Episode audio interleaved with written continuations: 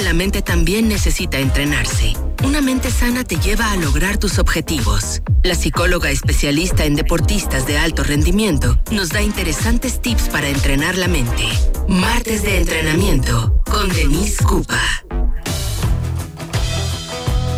11 de la mañana con 6 minutos. Ya llegó, ya está con nosotros Denise Cupa. Hola Denise, buenos días, ¿cómo estás?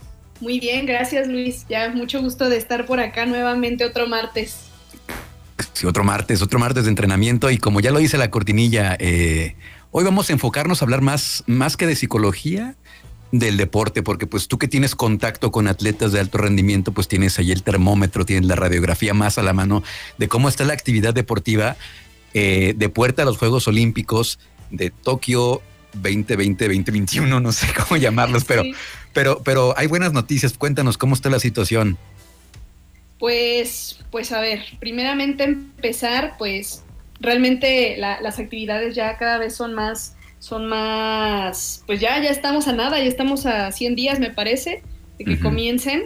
Y los organizadores pues están eh, seguros de que, eh, de que se va a respetar la fecha, que así se va a llevar a cabo, a pesar de la pandemia y todo, con ciertas medidas y tal. Y comenzarán el, el, 23 de julio y, bueno, ya, ya está tal cual planteado de esa, de esa manera para que puedan, puedan llevarse a cabo. Ya en diferentes, en diferentes países, incluyendo México, por ejemplo, ya ya comenzaron con la vacunación para los atletas, eh, los atletas eh, olímpicos o posiblemente olímpicos. Ya, ya, se, ya se empezaron a, a, vacunar a los atletas. Entonces, pues bueno, estamos, estamos por ahí ya, ya viendo cada vez esto más, más cerca. Ya también anunciaron los, los uniformes que portarán los, los, los, olímpicos mexicanos, que puedes, que tú que estás escuchando esto, puedes escuchar, puedes, eh, perdón, elegir puedes escoger el que más te gusta. Hay tres opciones y, bueno, tú, no sé si tú ya los checaste, Luis. sí, de hecho, aquí los tengo. Es este, pues son tres, tres opciones para el uniforme de gala de la delegación mexicana. El primero es un es un traje eh, eh, azul, azul marino, y la solapa lleva un detalle de estas flores eh, muy vistosas, de estas flores tipo talavera, de esos en colores y las chavas llevan un tocado de este de flores tipo Frida Kahlo. Y luego hay otro que la camisa es blanca con este moño característico del mariachi, está muy padre también. Eh, el pantalón azul con este bordado también que, que es característico del mariachi. Y hay una tercera opción que es la que menos me gustó a mí, Denise. Este, la de, la, de la, piedra del sol. Ajá, este es, este es en, negro y a la, mitad del, eh, del uniforme lleva este eh, detalle del calendario azteca. Me recuerda mucho aquella, aquella playera de los 90 con la que jugó la selección mexicana, ¿te acuerdas? Que tenía el, calendario azteca. Gran playera.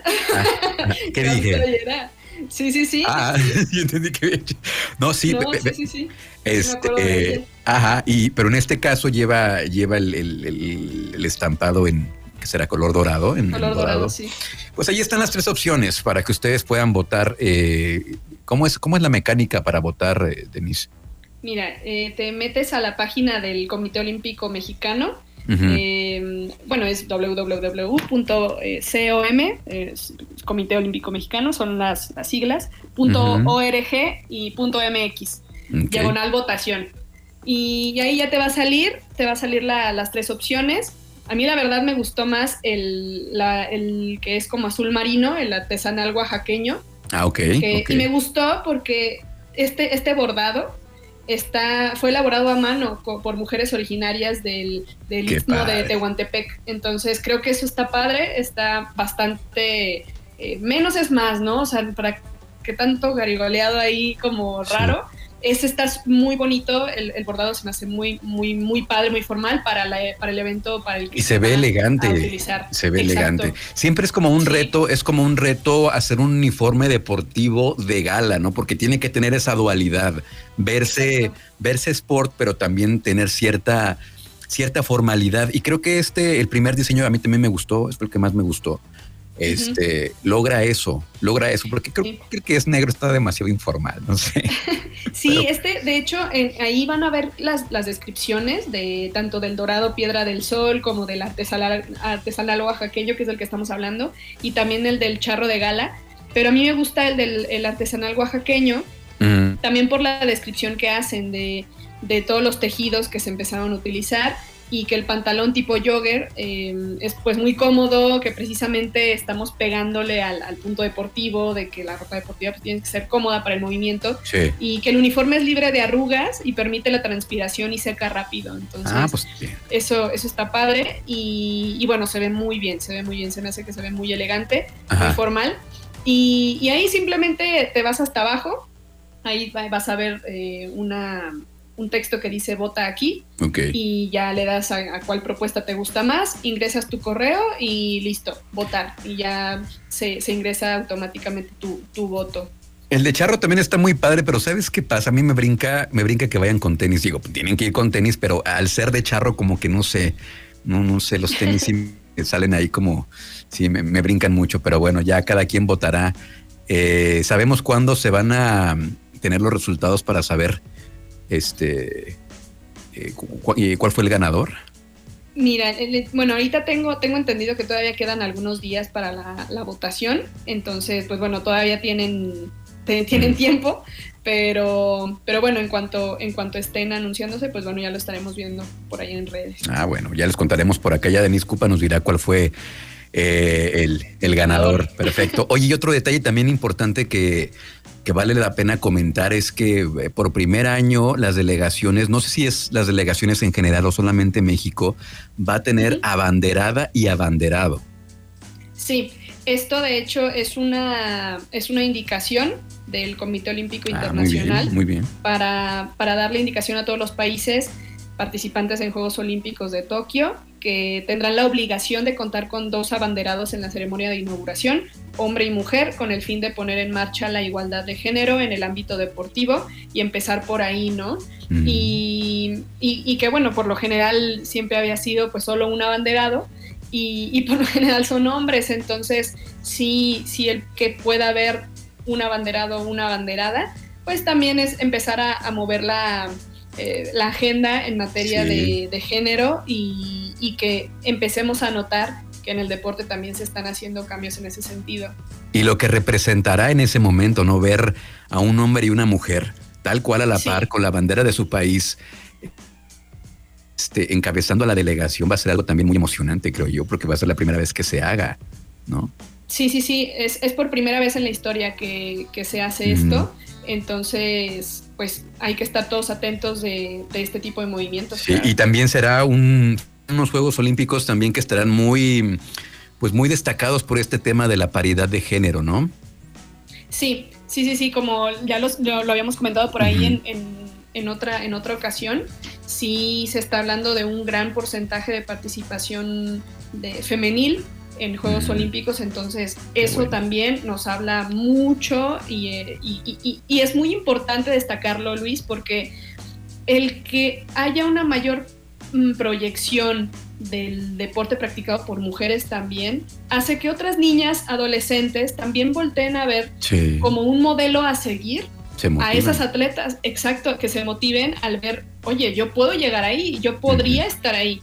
Y, y, no nada más tener ese referente Em, masculino, ¿no? De, hombre, donde, pues sí, podría ser, pero yo soy mujer, entonces quizás yo no pueda. Pero al ver que también hay otras atletas que sí están llegando a esa justa olímpica, pues puede llegar a motivar a mucha más gente. Y sobre todo hablando de, porcentajes tan, mm, pues tan bajos de, práctica deportiva con mujeres, en mujeres, pues esto sí es bien importante, que empecemos a ver en este tipo de competencias a mujeres en ese tipo de proyecciones internacionales para que la motivación surja y ese interés surja también y, que más personas, más niñas, más, más adolescentes empiecen a, practicar un deporte con la esperanza de llegar a ese tipo de nivel.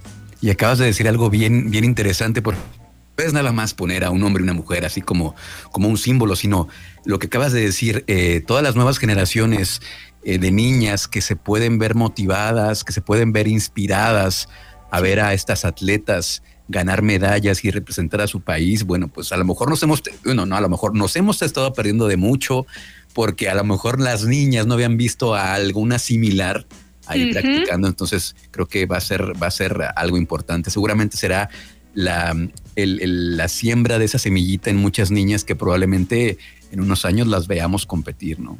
Así es, sí, sí, sí, sin duda, sin duda. El, porcentaje, como te digo, el, porcentaje de, niñas que, practican deporte, por ejemplo, hablamos de que una de cada dos niñas abandona el deporte antes de los 20 años. Esto es muchísimo, esto es muchísimo y, y, precisamente por eso, porque en realidad conforme van creciendo se van encontrando más trabas en el camino donde los niños, los hombres tienen más posibilidades de seguir desarrollándose en, sus deportes y las mujeres simplemente, pongamos un ejemplo, en el básquetbol, llega un nivel donde dices, pues, ¿para dónde? O sea, no hay equipos de mujeres, se me complica, tengo que entrenar con equipos de hombres, y, pero cuando se trata de salir a algún torneo, alguna competencia, pues, obviamente yo no puedo ir, y, eso se va, va, afectando y se van desmotivando, con toda razón. Entonces, sí, es empezar a, a tocar esos temas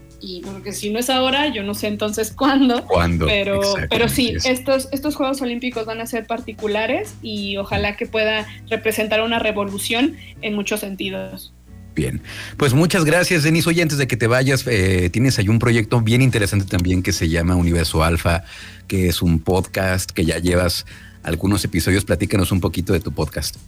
Sí, sí, sí. Bueno, Universo Alfa es sí un nuevo proyecto, un podcast, el único podcast que te lleva a explorar lugares recónditos del universo deportivo.